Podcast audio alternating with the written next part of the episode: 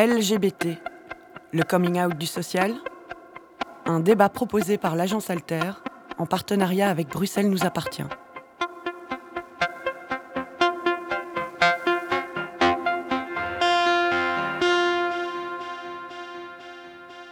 Bonjour et bienvenue à toutes et à tous. Bienvenue aussi à celles et ceux qui nous écoutent euh, en direct sur Radio Tout le Temps. Donc la web radio de Bruxelles nous appartient.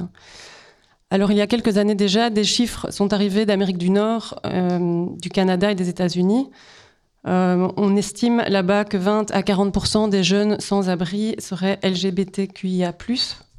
Alors en Belgique, s'il y a peu d'études sur le sujet, une chose est sûre, les personnes LGBT, quel que soit leur âge, sont plus à risque de se retrouver en situation de précarité, voire de sans-abrisme, et ce d'autant plus si elles présentent des facteurs de fragilité supplémentaires, comme ceux liés à l'exil par exemple. Si l'intérêt est aujourd'hui euh, pour la question pardon, est aujourd'hui grandissant, la problématique reste insuffisamment prise en compte. Sur base de ce constat, on se posait la question est-ce aux structures LGBT aujourd'hui d'intégrer davantage les questions sociales ou au secteur du social et de la santé de devenir davantage LGTB friendly? Quelles pistes sont aujourd'hui poursuivies et à développer pour prendre en compte au mieux les besoins spécifiques de ces publics, mais aussi pour agir sur les mécanismes qui produisent des inégalités à l'égard des minorités sexuelles Alors pour discuter de ces questions, euh, nous avons invité aujourd'hui deux personnes autour de la table. Guillaume Lautrec, euh, directeur de l'ASBL Alias, donc une, ASBL qui s'engage auprès des personnes en situation de prostitution, euh, qu'ils soient des travailleurs du sexe, pardon, de sexe masculin, masculin, mais aussi des personnes trans, euh, dans une visée de promotion de la santé et d'ouverture des droits, en particulier dans le domaine du logement, de l'accès aux soins.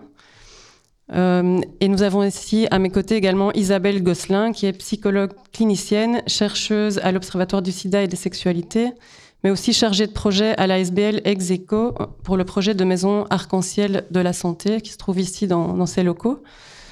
Euh, nous aurons également l'occasion d'écouter les interventions sonores de Manon Vlemings, qui est assistante sociale à l'ASBL telle qu'elle, ainsi que celle du ministre bruxellois de l'Action sociale et de la santé, Alain Marron. Alors on va passer environ une heure avec euh, nos, deux intervenants. Et euh, là, on, quittera euh, l'audience, mais on continuera pour une demi-heure avec des questions, réactions du public. Alors les, publics LGBT sont un public hétérogène, donc seniors isolés en maison de repos, femmes ayant des relations sexuelles avec des femmes, euh, jeunes hommes en situation de migration ou encore personnes trans en situation de prostitution. Donc, les situations sont diverses, tout comme les besoins de ces personnes, mais beaucoup d'entre elles rencontrent des problématiques de discrimination, de stigmatisation, de LGTB-phobie ou de non-réponse à des besoins spécifiques, et cela y compris dans des institutions d'aide. Euh, ces problématiques peuvent être le fait de professionnels ou d'autres usagers qui fréquentent ces structures, et elles peuvent aboutir à un non-recours au droit. Alors pour planter un peu le décor de cette rencontre, euh, pouvez-vous peut-être, Isabelle et Guillaume, nous dresser un petit euh, tableau de la situation? Quelle est euh, peut-être l'ampleur de la problématique? Quels sont les besoins spécifiques qui ne sont pas rencontrés par ces publics? Et quelles formes prennent les violences institutionnelles à, leur égard? Peut-être d'abord laisser la parole à, Isabelle. Oui, moi je peux parler plus précisément des besoins spécifiques en santé, parce que c'est ça mon, domaine de recherche, notamment à l'Observatoire du sida et de la sexualité, et ce qui m'a amené à, participer au projet de maison arc-en-ciel de santé ici. Je dirais que la littérature euh, est abondante euh, concernant les inégalités sociales de santé à l'égard des minorités de genre et de, sexualité. Hum, et elle ramène, cette littérature ramène en fait le, le, les problématiques suivantes, c'est-à-dire que on a un, public qui euh, qui présente des besoins spécifiques en santé de par leur fait, de par leur euh, vécu de discrimination, de, de, de rejet, d'agression, de violence tout au cours de leur vie. Euh, qui les conduisent finalement à appréhender peut-être dans toute forme de relation et dans les institutions elles-mêmes euh, les, les, les, rencontres avec l'autre personne. Et donc plus précisément dans le secteur des soins, à appréhender euh, la rencontre avec les médecins, les psys, euh, à appréhender les, les, vécus de discrimination dans ce cadre-là. Ce qui fait que déjà, à la base, il y a un retard dans, dans les soins, dans l'accès aux soins. Donc un frein à l'accès aux soins pour ces personnes qui arrivent donc assez tardivement. et pour ça, on peut peut-être prendre l'exemple notamment de euh, du cancer. Donc, ce sont des, les personnes LGBTQIA+, ont plus de risques d'arriver tardivement dans les soins et donc d'arriver avec des, euh, des cancers déjà avancés. Donc, ça, c'est un des exemples, mais il y en a vraiment toute une panoplie. Donc, c'est une, une population qui présente des troubles de santé mentale euh, plus importants du, fait de ces discriminations. Euh, des taux de suicide importants, des, des dépressions, anxiété, euh, des troubles du comportement alimentaire. Euh, il y a aussi, c'est aussi une population qui, qui présente des conduites à risque, des mises en danger plus importantes. Et donc, en fait, tous ces besoins spécifiques en santé ne sont pas rencontrés dans les institutions de soins parce que méconnus des professionnels de santé. Et donc, il y a là aussi un, donc il y a à la fois l'appréhension à rentrer dans les soins, mais il y a aussi du côté des professionnels de santé un manque de formation, un manque de connaissances et euh, des difficultés à intégrer dans les pratiques cliniques les questions de genre et de sexualité, tout simplement. Je ne sais pas si je réponds euh, un peu à la question, mais euh, voilà, c'est ce que j'aurais envie de dire par rapport aux besoins spécifiques en santé aujourd'hui euh, pour ces, publics. Merci. Alors, Guillaume travaillait à l'ASBL Alias avec un public fort précarisé, enfin fort ouais, précaire, et qui a aussi pour particularité de porter le stigmate lié à, la prostitution. Est-ce que vous pouvez nous en dire plus sur les besoins justement de ce public?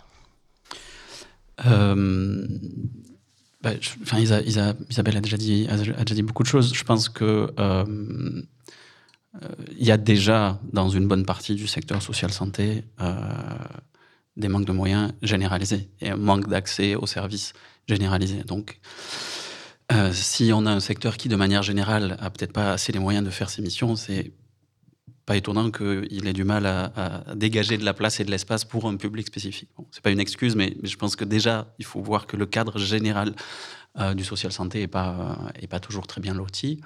Qu'on parle des places d'hébergement d'urgence, de, l'accès aux services de santé mentale, enfin la liste est longue. Euh, ensuite, euh, je pense que c'est compliqué de, faire une liste des besoins spécifiques parce que vous l'avez dit, l'acronyme LGBTQIA+ comprend des réalités très différentes.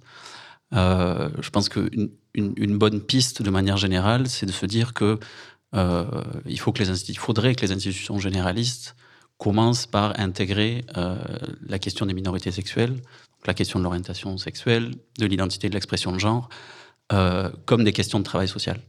C'est-à-dire comme des éléments avec lesquels on va regarder la situation, les situations des personnes qu'on va accueillir.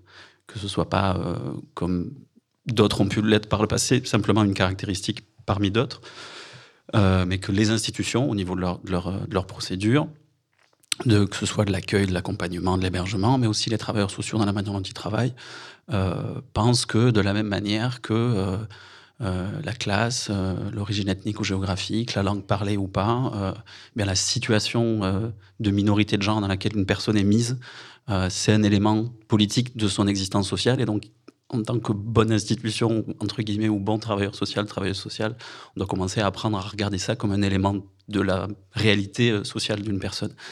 Euh, donc ça, je pense que c'est une bonne manière d'apporter ce problème. Et ensuite, effectivement, que ce soit pour les personnes trans, que ce soit pour les personnes concernées par le travail du sexe, euh, le, travail en lien avec les organismes existants et spécialisés, c'est déjà une, bonne, une bonne idée peut-être.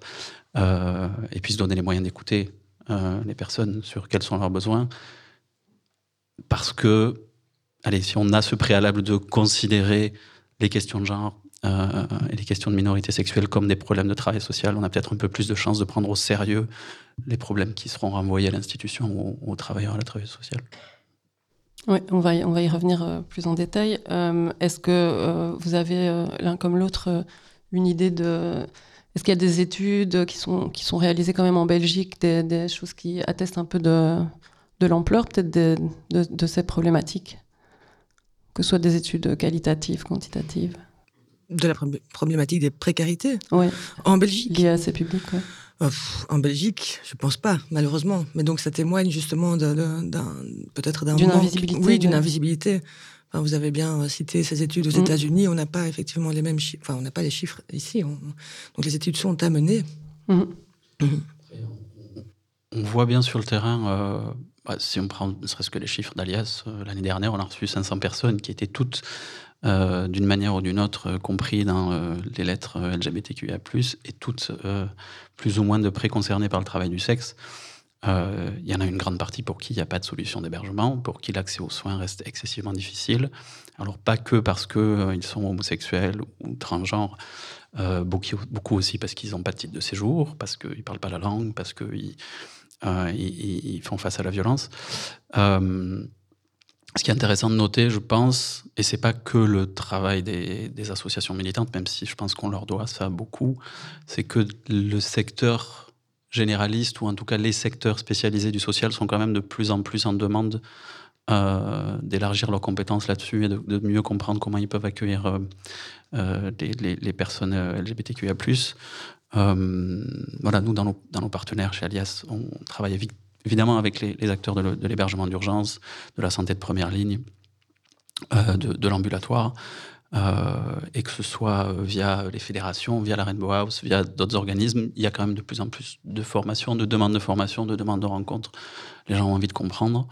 Il y, a un biais auquel il faut faire attention et où je crois, je pense, les organisations commencent à s'en rendre compte, c'est que on voit pas forcément une demande quand la demande vient même pas jusqu'à l'institution. C'est-à-dire que nous, ce qu'on a vite compris chez Alias, c'est que, par exemple, les femmes trans, notamment les femmes trans concernées par le travail du sexe, euh, si les organismes d'hébergement d'urgence se rendent pas forcément compte du besoin qu'il y a de les accueillir, c'est parce qu'elles vont même pas demander, en fait. Mm. Euh, parce que ne serait-ce qu'être confrontées à la manière dont elles vont être accueillies et dont leur demande va être traitée, c'est déjà parfois excessivement violent. Et donc, on va se passer euh, de ce service-là. C'est finalement très proche des mécaniques de non-recours qu'on connaît pour d'autres populations ou dans d'autres contextes. Euh, mais donc, de fait, c'est compliqué de connaître le besoin quand on sait qu'il y a toute une partie qui est invisibilisée parce qu'elle ne vient même pas taper à la porte ou, sonner au téléphone.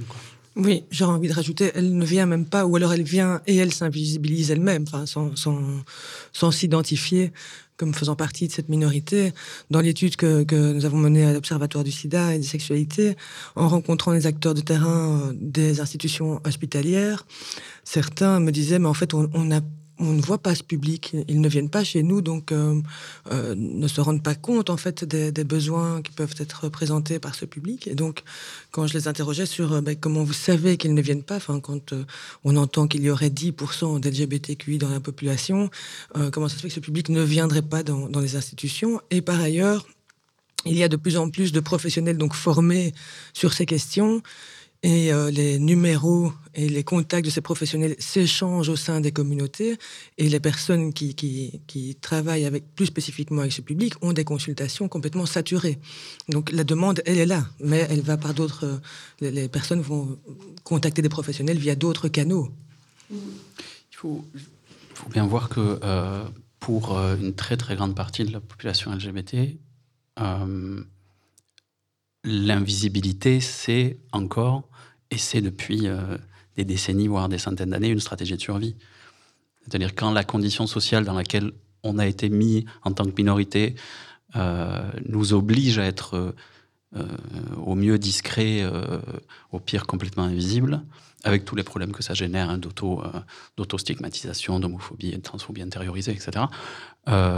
c'est très difficile d'un coup, des institutions nous demandent de nous visibiliser, ne pas se faire repérer comme personnes trans, comme femmes lesbiennes, comme euh, hommes gays, c'est parfois une stratégie euh, qu'on a depuis des décennies tout au long de la vie, qui fait partie, qui est intégrée complètement. Donc, mm. enfin, c'est aussi euh, lié à l'histoire de, des minorités sexuelles. Quoi. Ouais. Alors, on, l'a entendu, il y a une, vraiment une expertise qui, est, qui, est, présente au sein des structures communautaires LGBT. Il y a aussi d'énormes compétences dans le, les secteurs du social et de la santé. Donc aujourd'hui, la question qui se pose, c'est comment articuler au mieux euh, ces, deux, mondes. On sait qu'il y, a des points de rencontre, qu'il y a des choses qui se font, mais c'est comment les développer euh, davantage et comment travailler aussi sur euh, les logiques de domination qui sont à l'œuvre un peu dans toutes les strates de la société. Alors, on voit un peu de, de façon de travailler, de logique de travail. D'un côté, on peut créer des projets qui sont spécifiques à, ces publics-là. Et de l'autre, on peut essayer d'améliorer l'accueil généraliste dans les champs du social comme de la santé. Donc finalement, ce qu'on va essayer de, voir un peu maintenant, c'est quel est l'intérêt des, deux approches. Est-ce qu'on peut mener les deux de front? Euh, Voilà, on va écouter à, ce propos euh, Alain Marron qui nous donne un peu euh, son point de vue sur la question. La question de la concurrence qu'il peut y avoir entre des dispositifs spécifiques LGBTQIA+, et les dispositifs généraux, à mon avis, n'existe pas réellement. tout simplement parce que quand on améliore l'accès euh, à des services sociaux et de santé à du public particulièrement fragilisé ou vulnérable, par exemple les LGBTQIA+, en fait, on l'améliore pour tout le monde.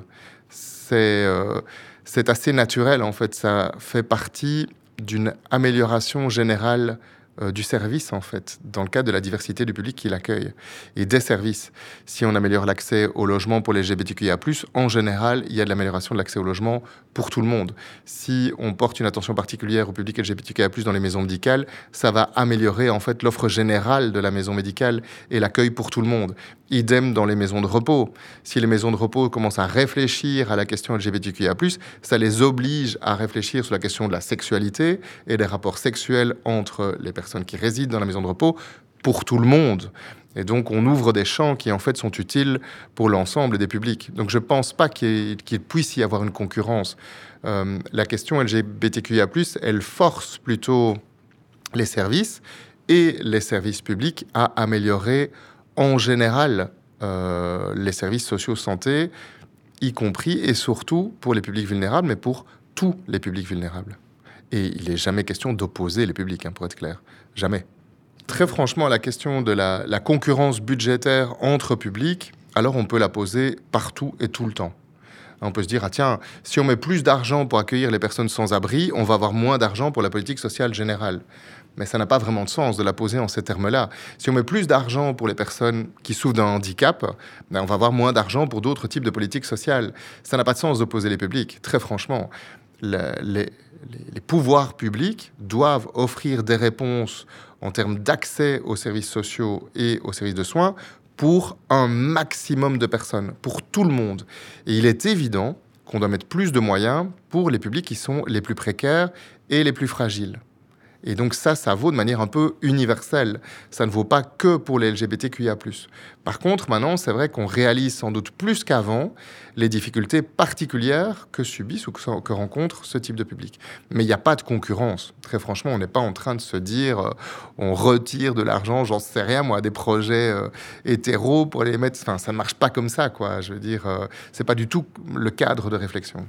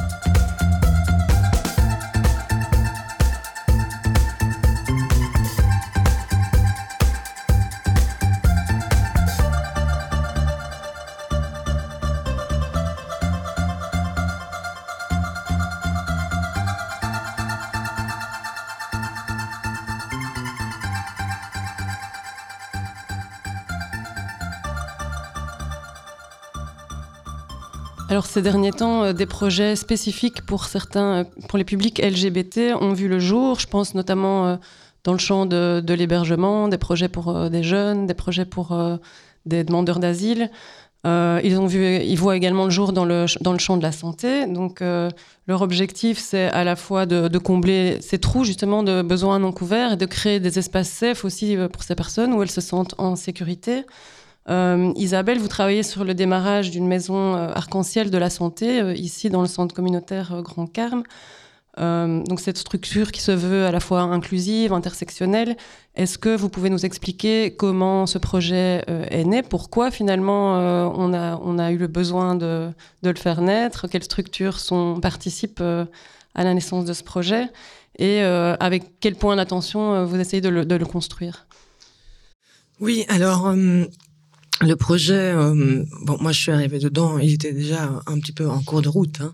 euh, mais donc il est né à la base. Ce sont euh, cinq associations de santé communautaire LGBTQIA+, donc c'est Execo, tel quel, genre pluriel, alias et la Rainbow House qui ont déposé un projet pour recevoir des financements pour mettre sur pied cette maison arc-en-ciel de santé à la suite des revendications de la Pride de 2021 qui portait justement sur, euh, sur la santé et les inégalités en santé. Et donc, euh, les politiques ont entendu cet appel et ont répondu en proposant donc un financement pour pouvoir mettre sur pied cette maison arc-en-ciel de santé.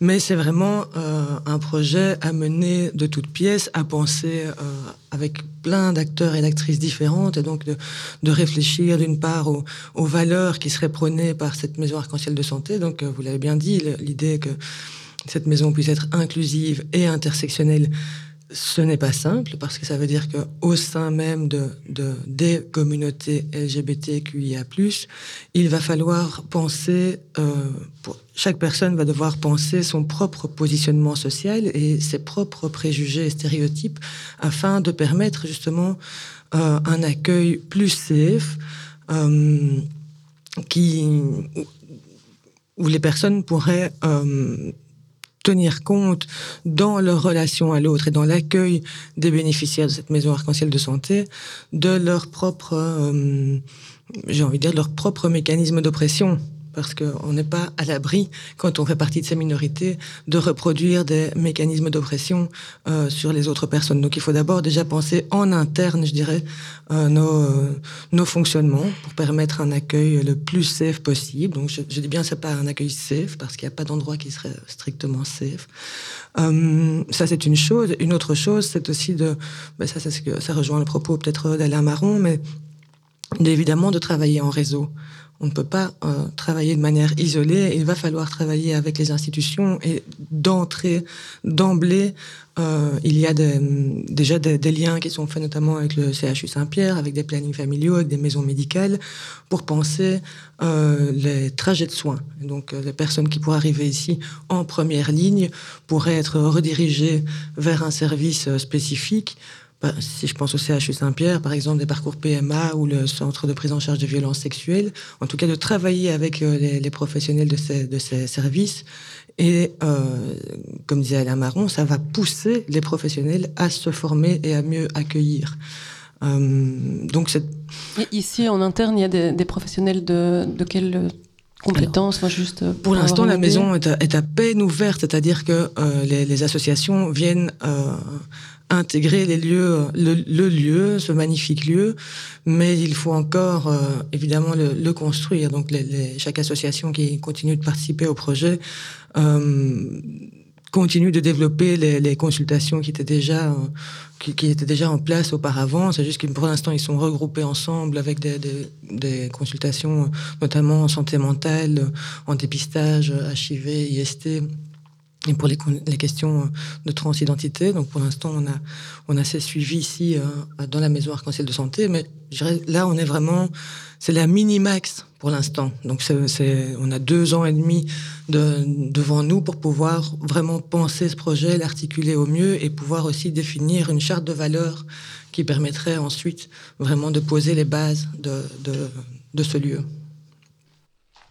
Et est-ce que vous travaillez aussi en amont, peut-être avec des structures euh, qui, travaillent par exemple dans le, dans le champ de, la grande précarité pour essayer de, de vous ouvrir justement au public, au public les, plus, les plus fragilisés, pour qu'elles aient accès aussi à, ce lieu?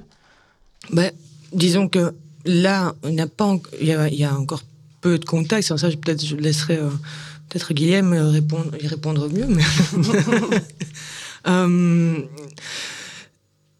je dirais que ça, ça, ça, amène la question de l'intersectionnalité et donc euh, de, de, des publics qui cumulent différents euh, facteurs de discrimination et de avant même d'aller contacter peut-être des services spécifiques qui pourraient accompagner, je pense qu'il faut d'abord déjà penser notre positionnement. Comment est-ce qu'on va faire pour tenir compte de tous ces facteurs de discrimination?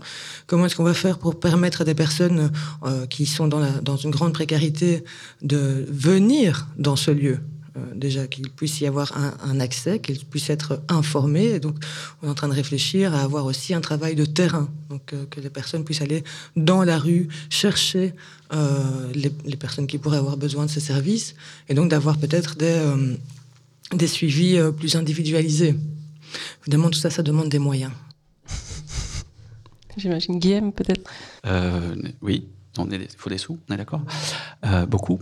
non, plus, plus, enfin, c'est sérieux, mais plus, pour, pour, rebondir sur ce que disait Isabelle, il y a, y, a, y a, effectivement la question de l'adaptation des structures. Euh, de la formation du personnel pour que quand les gens arrivent dans ces structures, ils soient, ils soient correctement accueillis.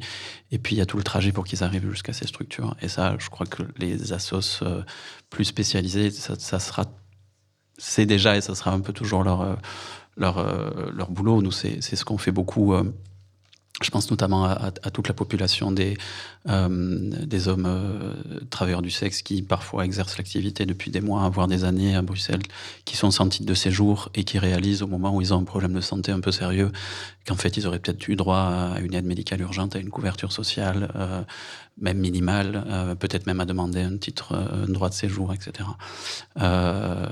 et donc malheureusement, ils n'ont pas accès au, guichet euh, parce qu'ils ne parlent pas la langue, parce qu'ils ne savent pas comment ils vont être accueillis. Et donc, les structures comme, Alias ont une, partie, une grosse partie de notre travail, c'est arriver à amener les gens jusque devant ces structures, en espérant ensuite qu'une euh, fois qu'ils sont accueillis là-bas, eh ben, ils le soient le moins mal possible.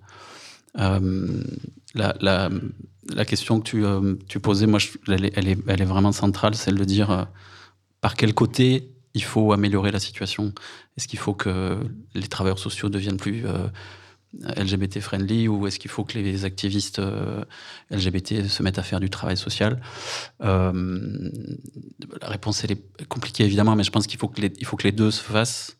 je pense qu'il faut d'abord se rappeler que une grosse partie de l'histoire du travail social et des politiques sociales est très très liée au, à l'activisme et au militantisme, qui est une grande partie, en tant que travailleurs sociaux, de notre culture professionnelle, de nos méthodes, euh, de notre technique, qui vient aussi du monde de l'activisme, euh, que on l'ignore trop, mais qu'il y a des champs entiers des politiques sociales et des politiques de santé qui sont issus notamment de l'activisme LGBT.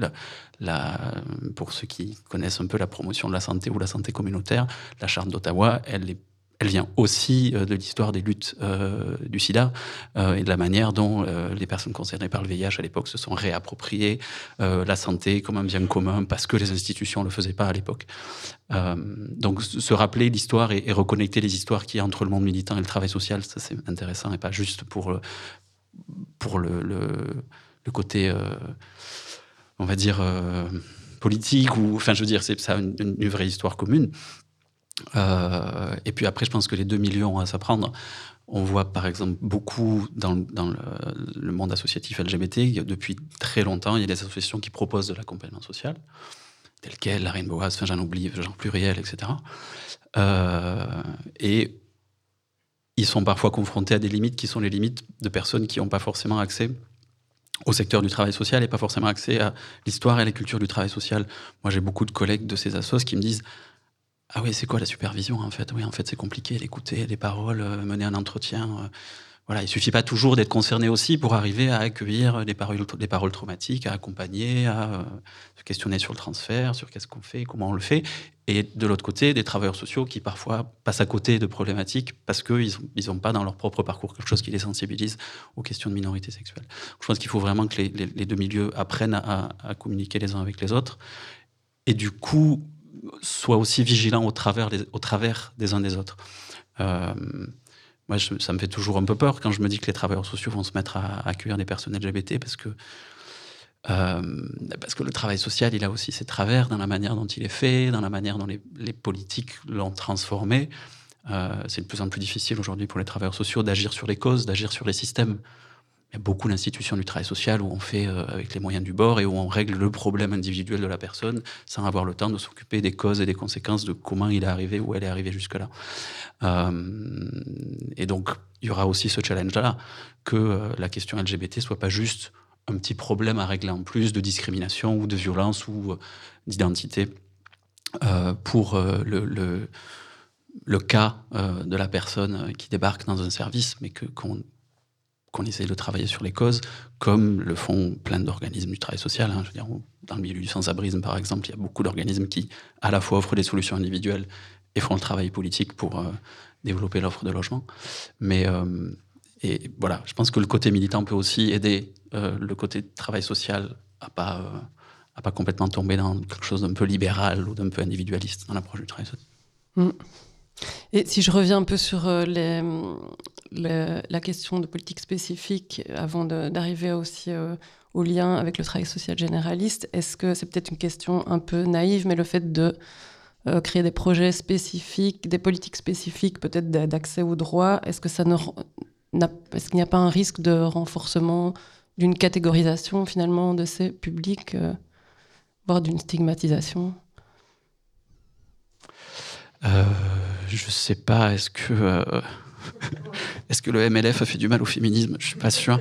Euh, enfin, c'est un peu un résumé rapide, mais non, je pense que le, non, je pense pas. À moins qu'on croit que les questions LGBT sont que des questions d'identité. Euh, ça, c'est aussi, il faut, faire attention à ça aussi. On sait pas. Euh, parce que ça mène aussi au, discours réactionnaire qui donne l'impression que la défense du droit des personnes LGBT, c'est la défense des sensibleries des uns ou des autres. Les ressentis individuels sont éminemment importants, mais les questions LGBT, c'est pas des questions d'identité, c'est d'abord des questions de politique, c'est-à-dire de positionnement politique, de régime politique. Euh, et donc, euh, non, je pense que ça, ça, créera pas ou euh, ça créera pas du, de l'homophobie. S'occuper des homosexuels crée pas de l'homophobie. S'occuper des personnes transgenres crée pas de la transphobie. À part peut-être dans la tête de quelques personnes dont on va se passer. Je veux dire, dans le travail, pas, pas les. Hein. Euh, non, mais ah, par contre, une, une, question qui, qui, est peut-être plus intéressante et que le travail social n'a pas toujours les moyens de se poser, c'est celle de, euh, de, du positionnement des intervenants, et y compris de l'identification des intervenants. Euh, moi, je pense qu'il faut arriver aujourd'hui à un moment où, en travail social, il faut qu'on puisse se poser la question de l'appartenance à des minorités de genre, des travailleurs et des travailleuses sociales. Euh, parce que ça, fait partie aussi de ceux avec quoi on travaille. Euh, et, euh, et c'est important.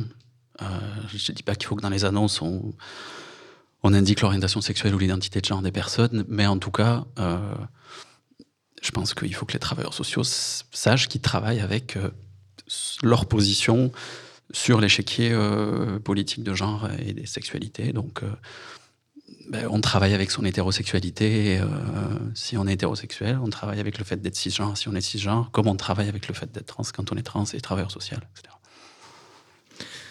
Oui, moi je ne pense pas non plus qu'on va restigmatiser. Je pense au contraire que si on crée des lieux spécifiques comme, comme la Max par exemple, euh, ça, ça visibilise justement euh, les problématiques, euh, ça visibilise les dysfonctionnements dans le système de soins de santé et, euh, et ça permet au contraire, je pense, de toujours dans l'idée de, rayonner, mais de d'aller un petit peu questionner les pratiques dans les institutions de soins, je veux dire plus généralistes, leur, leur façon de d'accueillir ou d'être je dirais peut-être plus globalement et de manière plus politique aussi, la manière dont euh, on peut... Euh, le système de soins aujourd'hui est, une question de rentabilité. Hein, donc euh, on, va, les hôpitaux doivent être le plus rentables possible et donc on fait un maximum de consultations. On ne tient plus tellement compte de la personne, malheureusement. Je pense que ça,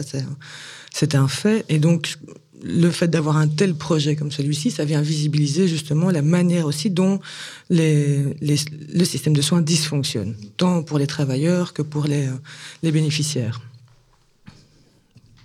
Alors pour améliorer justement l'accueil dans les structures euh, généralistes, que ce soit dans le champ du, social, de la santé, donc ça commence sans doute par euh, de l'information, de la formation, peut-être aussi une amélioration des, des espaces. Euh, on va écouter euh, Manon Vlemings, qui est assistante sociale à l'ASBL telle qu'elle, qui évoque l'importance euh, de cette formation et la nécessité de mettre en place parfois des toutes petites choses qui semblent peut-être parfois anodines, mais qui favorisent l'inclusion. Je pense que pour plus d'équité, justement, il faudrait faire un accueil par rapport aux spécificités de chacun, parce qu'une personne peut avoir plus de, de mal, on va dire, par exemple, à aller euh, chez une personne LGBTQI+, peut peut-être avoir plus de mal à aller chez un médecin, qui est pourtant quelque chose qui peut paraître banal, qu'une personne euh, dans la norme, entre gros guillemets, hein, de la société. Et donc, c'est comment accueillir ces personnes aussi pour qu'elles se sentent en sécurité et à l'aise de, parler de leur orientation sexuelle et ou identité de genre de manière sécurisante et sans se sentir... Euh, stigmatisées ou discriminées pour quoi que ce soit. C'est important de parler euh, de manière inclusive pour que la personne se sente euh, ben, inclue en fait. Euh, juste peut-être éviter de, de dire madame ou monsieur, juste dire le nom de la personne pour pas présumer l'identité de genre de la personne. au lieu de dire, par exemple, à, un homme, votre compagne, alors que ça tout le monde ne sait pas, dire ben, votre partenaire de vie. c'est des petites choses, mais qui peuvent faire que la personne peut se sentir beaucoup plus inclus dans le discours et donc peut-être se sentir aussi beaucoup plus à l'aise. C'est des petites choses qui, qui jouent beaucoup, je trouve, là-dedans. Et ne pas présumer, encore une fois, l'orientation sexuelle ou l'identité de genre de la personne. Et si euh, vous avez un doute, ben, ne pas hésiter à demander. Ça ne fera normalement jamais de mal à la personne. Et c'est toujours mieux de demander que de présumer, parce qu'on n'est pas dans la tête des gens, donc on ne sait pas. Et pour moi, les formations, la sensibilisation et l'information, c'est le plus important. En s'informant, en comprenant les choses, qu'on peut aider davantage les personnes euh, LGBTQI+, en tout cas, parce que je pense que euh, la désinformation et le fait de ne pas connaître un sujet peut créer de la peur, c'est ce qu'on appelle l'homophobie, phobie. On a la peur de quelque chose qu'on ne connaît pas. Et je pense que s'informer, comprendre, ou en tout cas juste s'informer pour pouvoir avoir un accueil le plus inclusif possible, c'est déjà une grande chose et ce serait déjà vraiment bien. Donc, euh, pour créer plus d'articulation entre euh, le secteur LGBTQIA+, et euh, les travailleurs sociaux de la santé, je pense aussi particulièrement à GoToGynéco, où ce sont des professionnels qui, enfin, des personnes de telles quelles, qui forment des professionnels de santé et surtout les gynécologues aux spécificités des lesbiennes. parce que les lesbiennes sont souvent invisibilisées dans la société et aussi du coup dans la communauté LGBT.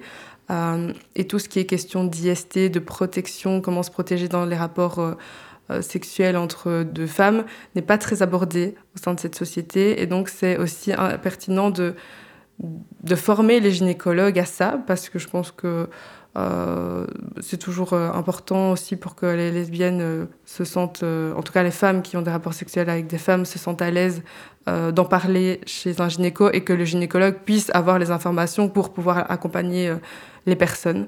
Donc ça, ça me semble très important de continuer ce très chouette projet. voilà.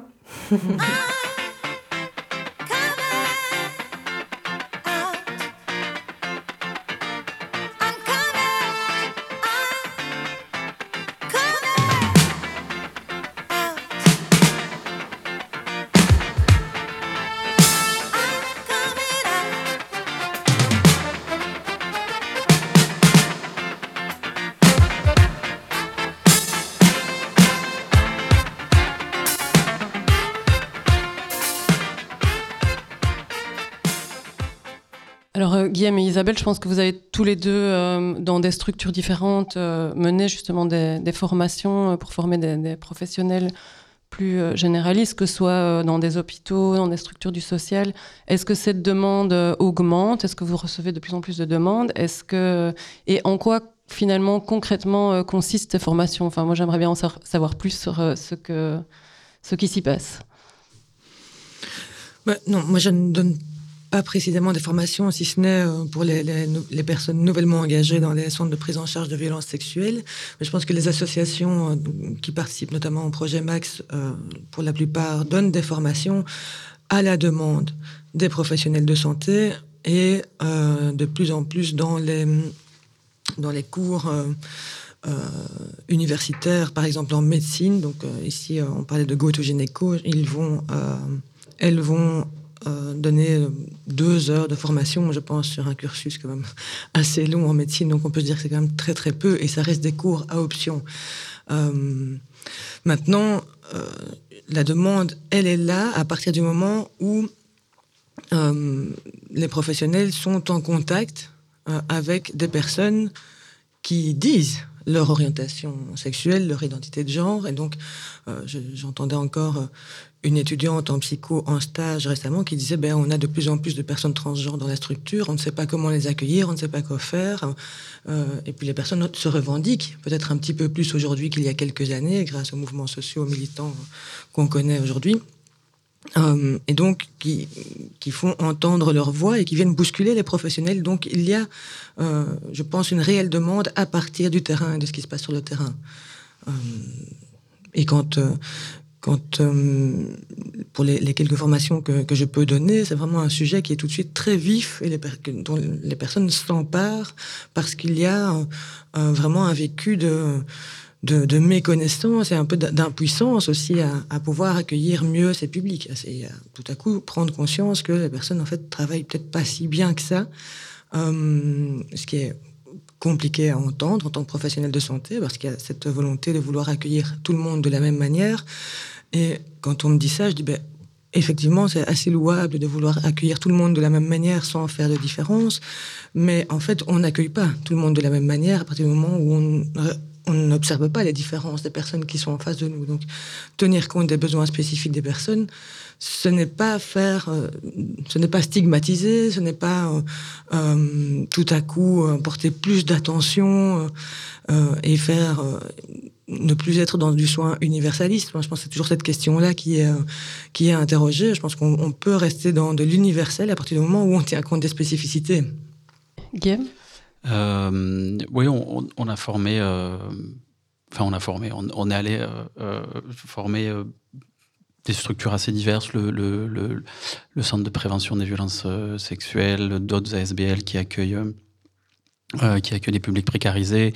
On, va chaque année dans les universités et les hautes écoles avec OIS qui nous, invite à, à parler, à, essayer de déconstruire le stigmate autour de la question du travail du sexe, de la prostitution.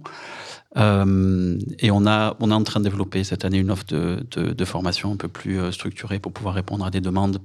Je pense notamment à celle des ASBL, du secteur du sans-abrisme. Mais là, on va travailler avec Jean Pluriel euh, parce qu'on a vraiment envie d'équilibrer à la fois euh, une forme de, euh, euh, de formation généraliste sur toutes les lettres de l'acronyme avec avec genre pluriel, et puis nous peut-être apporter une expertise plus spécifique sur les questions de précarité, le lien euh, avec la précarité et, et les réalités du, travail du sexe. Euh, je pense que la, première étape pour, euh, pour cette question de formation, c'est d'accepter l'idée qu'il y a un, vrai corpus de connaissances qui est en fait super ancien. Euh, il y a des décennies de recherche, d'écrits euh, de personnes à travers le monde qui se sont posé la question de l'accueil euh, et de l'accompagnement des personnes LGBTQIA+. Donc il faut accepter d'aller chercher la connaissance là où elle est. Et, puis surtout, il faut accepter l'idée que c'est une connaissance complexe et que la la connaissance générale, la connaissance qu'on voit dans les médias et dans l'opinion publique n'est pas toujours euh, celle sur laquelle on peut se baser. Euh, on peut prendre l'exemple, par exemple, d'un travailleur social qui travaille avec des personnes précarisées depuis des années ou qui travaille, par exemple, avec un public d'usagers de drogue depuis des années. La plupart des choses qu'il va entendre dans les médias généralistes, quand on va parler de précarité ou qu'on va parler d'usage de drogue, ça va lui faire se dresser les cheveux sur la tête. Hein, Quelqu'un qui va dire, oui, bah Quelqu'un qui a un problème de drogue, il a qu'à avoir un peu de volonté et puis il va, il va arrêter. N'importe qui qui est travaillé auprès d'usagers de drogue sait que on a 40 euh, ans de connaissances après ça. Qui... Les gens qui travaillent auprès des personnes LGBT, dans 99% des cas, ce qu'ils lisent ou ce qu'ils entendent dans les médias généralisés, ça leur fait se dresser les cheveux sur la tête. Et donc la première étape, c'est d'accepter cette idée-là que ce que vous avez entendu dans votre vie en tant que travailleur social, la plupart du temps sur ces populations-là, en fait, ça manque quand même beaucoup de profondeur. Et donc la question de la formation, c'est d'abord une question d'accepter que je vais sans doute désapprendre beaucoup de choses et que ça va me prendre beaucoup de temps et que c'est de toute façon pas une formation d'une journée, de deux jours ou même d'une semaine qui va changer ma pratique. De la même manière que euh, pour des tas d'autres publics spécialisés ou des tas d'autres questions politiques ou sociales, c'est pas une semaine de formation qui va faire que je vais changer ma pratique. Euh, c'est sans doute des années de pratique au gré desquelles je vais un, petit peu modifier euh, ma façon de travailler. Est-ce qu'on sent malgré tout, euh, ces dernières années, il y a quand même, il me semble, un peu plus de débat, d'ouverture quand même sur ces questions de, genre Est-ce qu'on sent quand même une évolution dans les, dans les connaissances justement auprès de, ces professionnels euh, généralistes? Oui, alors il y a des gens, il y a plus de gens qui se posent la question. Ça, c'est toujours intéressant. Euh, des gens qui se rendent compte de l'existence personnes trans, par exemple, tiens, d'un on se rend compte qu'en fait, on a peut-être accueilli depuis des années des personnes trans et qu'on ne savait même pas. Euh, euh, et en même temps, c'est un peu à double tranchant. Je pense qu'il faut aussi être méfiant euh, du fait que ça devienne très largement un débat, que ce soit dans le grand public ou dans, dans le milieu du travail social. il faut faire attention à pas s'arrêter de réfléchir ou à pas construire nous-mêmes nos propres idées reçues. Euh, et donc, bah, comme je le disais, pas, pas s'arrêter à un simple fascicule qui va nous permettre d'avoir réglé le problème et de se dire qu'on qu sait, euh, qu'on sait ce qu'on va faire. Et puis surtout, pas perdre de vue les liens avec d'autres euh, questions d'exclusion. De, de, je pense qu'on ne peut pas de manière conséquente poser la question de l'accueil des personnes LGBT sans poser la question de parfois ces liens avec les questions de racisme, les questions de sexisme. Euh, ça, c'est vraiment primordial, euh, notamment dans l'accueil des personnes LGBT réfugiées. Euh, on, a, on a une grosse partie de notre public chez Alias qui est concerné aussi par des parcours de, de demande d'asile. Et on voit à quel point la vision très eurocentrée des questions LGBT crée en fait parfois pour eux d'autres formes de discrimination. Donc, sur la question de la, du mainstreaming de la question LGBT, oui, tant mieux, mais il faut aussi faire attention à ce que ça ne devienne pas trop euh, des choses elles-mêmes euh, stigmatisantes pour les personnes. Oui, est-ce qu'il ne peut pas aussi y avoir une espèce de, de, gender washing? Allez, on fait notre petite formation et puis euh, on est tranquille oui, oui, ça c'est le risque, je pense. qu'il y ait une sorte de vitrine ouais. euh, que les personnes disent ici on accueille et on fait attention à ne pas reproduire des mécanismes d'oppression et que ce soit juste en fait euh, une image mais que les, les choses n'ont pas été pensées. Pour revenir sur la question de la, de la formation des professionnels, justement, au CHU Saint-Pierre, on, développe un projet euh, de, formation du personnel sur ces questions-là euh, et on est en train de réfléchir à comment mettre en, place cette formation et sur quoi on voudrait euh, enfin, quels seraient les objectifs de cette formation. Et c'est pas tellement l'amélioration des connaissances, mais c'est surtout amener les, professionnels à se questionner sur leur pratique et donc à pouvoir reconnaître quelque part euh, qu'il leur manque un certain nombre de connaissances, que leur accueil n'est pas toujours euh, plus safe et donc euh, on va plutôt aller interroger les pratiques et les idées reçues euh, avant même d'amener euh, les connaissances euh, dont, dont Guillaume parlait là tout de suite. Oui, on a parlé de la, formation, euh, du manque aussi de formation initiale, euh, de la formation continue. Est-ce qu'il euh, y a aussi quelque chose dans l'aménagement des espaces qui peut favoriser justement l'inclusion de, ces publics LGBTQIA bah, Ça a été en tout cas une grande question ici pour la, Maison Arc-en-Ciel de Santé. Aménager les espaces. Il y, a, vraiment beaucoup de choses qui ont été euh, euh, proposées pour que, pour, euh, pour que la maison soit la plus inclusive, la plus safe possible, c'est-à-dire d'avoir des, des, espaces de convivialité où les gens peuvent se rencontrer en mixité ou en non-mixité, d'avoir des espaces où les personnes peuvent venir dans l'anonymat, d'avoir différentes portes d'entrée et de sortie. D'avoir bêtement des toilettes non genrées, euh, enfin, toute une série de choses auxquelles il faut effectivement penser pour pouvoir euh, garantir une certaine sécurité. Euh, ce qui est aujourd'hui dans les institutions de soins euh, pas, pas, réalisé, en tout cas. Non. Je, je, je, rebondirai, je crois que c'est Isa qui disait ça tout à l'heure aussi. Le, le, en fait, finalement, la question du seuil d'accès que, certaines structures du social connaissent assez bien. C'est comment est-ce qu'on fait pour abaisser au maximum euh, les, seuils d'accès aux structures. Euh, et ben, en fait, euh, si, on, si on abaisse le seuil pour une population ultra stigmatisée, ultra précarisée, on abaisse le seuil pour tout le monde. donc un peu, ça peut paraître un peu un gimmick, mais si on se pose la question de permettre l'accueil d'une personne qui cumulerait toutes les formes de discrimination, donc une femme transgenre, euh, travailleuse du sexe, euh, sans titre de séjour, euh, victime de violence, qui présente un handicap. Si on fait en sorte que cette personne-là, qu'on imagine à l'entrecroisement de toutes les, les, stigmatisations et les discriminations, accède le moins difficilement possible à la structure, on a abaissé le seuil pour tout le monde en fait. et donc avoir des espèces de modèles comme ça, de, toujours se poser la question de mes heures de rendez-vous, mes conditions d'accès, le numéro de téléphone, qui c'est qui décroche, quelle langue il parle, qui est-ce qui fait l'accueil, à quel moment la personne elle doit identifier son genre ou pas, que ce soit pour aller, aux toilettes ou dans la file. Enfin, dans les dispositifs d'accueil des, demandeurs d'asile, par exemple, parfois la discrimination, elle commence au moment de choisir la file. Il y a plein d'endroits où il faut choisir la file euh, par rapport à son genre. Et donc, euh, est-ce que euh, je m'out comme personne trans tout de suite ou est-ce que je choisis la sécurité en performant un autre genre, etc. etc. donc, je crois que la question, c'est celle d'inclure les questions d'identité de, genre et d'orientation sexuelle dans la réflexion sur les seuils d'accès. Comment est-ce que j'abaisse le seuil d'accès aussi pour les personnes LGBTQIA+. Merci. Alors, euh, donc, euh, on entend ce sujet est de plus en plus mis à, l'ordre du jour. Euh, comment éviter que ça ne devienne, comme vous l'avez dit tout à l'heure, qu'un sujet de, plus dans le, dans le travail social santé? Comment créer aussi vraiment une convergence des luttes entre, entre les, les différents acteurs? Mais voilà, peut-être un mot de, de conclusion pour chacun d'entre vous c'est une question compliquée, je trouve. Euh, je pense que ça ne deviendra jamais qu'une question parmi d'autres tant que les inégalités euh, persisteront. Euh, et parce qu'il y a justement des, forces vives au sein des, milieux militants qui sont là pour maintenir une veille et dénoncer. En ce qui concerne la convergence des luttes, je dirais que ben, on a quand même vu aussi ces derniers temps, enfin ces dernières années, surtout avec la crise Covid, comme il y a, euh, il y a eu des convergences de luttes dans les, dans les mouvements, euh, que ce soit pour l'environnement, que ce soit de lutte contre le racisme, que ce soit les, discriminations de genre et de sexualité. On il me semble, observer une convergence des luttes qui, qui pointe toute finalement la question du patriarcat dans lequel euh, nous vivons aujourd'hui et du capitalisme. Et donc je pense que euh, tant qu'on sera dans cette société oppressive, euh, les différents mouvements vont pouvoir se, se, rassembler et se reconnaître dans, leur, dans leurs revendications. Je pense que peut-être il faut des, moments de crise pour qu'il y ait des, convergences aussi et que les, différents mouvements se rassemblent.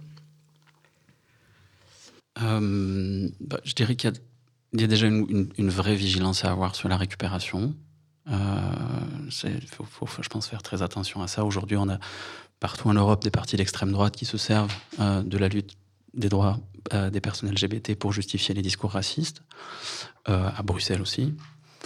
Euh, il y a euh, l'année dernière un parti d'extrême droite à Bruxelles qui voulait organiser euh, une, Pride dans un quartier spécifique parce que c'était un quartier où il y avait une majorité d'étrangers qu'on se disait en faisant une Pride dans ce quartier-là, on va un peu éduquer les étrangers aux questions LGBT. C'est une réalité. Donc faire excessivement attention à la récupération, comme n'importe quelle lutte pour les droits et pour l'émancipation des personnes, le féminisme aussi fait, hein, ce, genre de, l'objet de ce genre de récupération. et après, je crois qu'il y, a aussi une partie de du côté du travail social, il y a un deuil à faire de, se dire que euh, euh, on fera pas la révolution et on fera pas on fera pas la révolution queer du côté du travail social. Euh, et c'est pas grave, mais ce que je veux dire par là, c'est que on a choisi le côté de l'institution, on a choisi de se dire on peut travailler euh, euh, avec de l'argent public, avec les institutions, avec les politiques, parce qu'on croit à cette forme de changement social. Mais je crois qu'il y a une, partie du changement, une partie de la lutte contre les oppressions et contre les systèmes oppressifs qui se fait aussi du côté de l'activisme, du militantisme, de l'invisible, de peut-être parfois aussi l'illégal. Euh, et donc il y a il y a peut-être à, continuer à se savoir d'un côté et de l'autre de l'institution euh, sans, se croire tout puissant. Euh, et puis aussi garder en tête que ce qu'on sait aujourd'hui, demain, ça sera faux. Euh, voilà, il y a, dix ans, on parlait beaucoup moins de personnes non binaires. Il y a 30 ans, on ne parlait pas de personnes transgenres, mais de personnes transsexuelles. Donc demain, il va y avoir des nouvelles formes d'expression de genre, il va y avoir de nouvelles formes d'identification, il va y avoir de nouvelles revendications. Donc il faut rester à l'écoute, il faut accepter les transformations et il faut accepter que ce qu'on sait aujourd'hui, ça sera sans doute faux demain. Et est-ce qu'il faut, selon vous, euh, euh, créer de nouveaux espaces de militance, justement, qui articulent aussi les questions euh, LGBT avec les questions sociales d'accès aux droits qui concernent plein d'autres gens? Bah, oui, on n'a peut-être pas assez parlé de ça, mais il faut, que les, il faut que les personnes concernées aient accès aux espaces où ces choses-là se créent aussi. Euh, enfin voilà, Isabelle et moi, on est deux personnes cis. Euh, on a tous les deux, je pense, des situations euh, financières plutôt privilégiées. on a eu des postes de responsables. Enfin voilà, on est, on est, on est. Si on peut être là aujourd'hui avec les structures qui nous salarient et on est payé, etc. C'est aussi parce qu'on fait partie des gens qui, à un moment donné bénéficier d'un parcours privilégié. Euh, donc euh, c'est pas du vent de dire que euh, il faut des responsables, des élus, euh, des gens visibilisés concernés. Et il n'y a pas assez de personnes trans, de personnes non binaires, de personnes non blanches dans les institutions, dans les conseils d'administration. Je parle aussi de ceux des ASBL et, et, dans les parlements. Et donc là, effectivement, ça, ça pourra peut-être aider, quoi. Bah, je n'ai pas vraiment quelque chose à rajouter par rapport à ce que Guillaume a déjà dit. Mais ce sera le, le, mot de la fin alors. Euh, donc on va, euh, je vais faire quelques remerciements euh, avant de, de, quitter l'audience et puis on va continuer le débat avec le public qui est là dans la salle. Donc, ce débat a été réalisé avec le soutien donc d'Equal Bruxelles. Vous pourrez le retrouver pardon, en podcast sur le SoundCloud de l'agence Alter. Euh, je voudrais remercier donc euh, toute l'équipe du BNA pour euh, son soutien dans l'organisation de ce débat. Je voudrais remercier Marie-Ève de l'agence Alter pour les capsules sonores, ainsi que Lisa du BNA. Merci aussi au Grand Carme qui nous accueille aujourd'hui, donc ce centre communautaire, nouveau centre communautaire LGBT et allié qui comporte une maison de santé, des espaces de formation et un centre culturel. Voilà, merci à tous.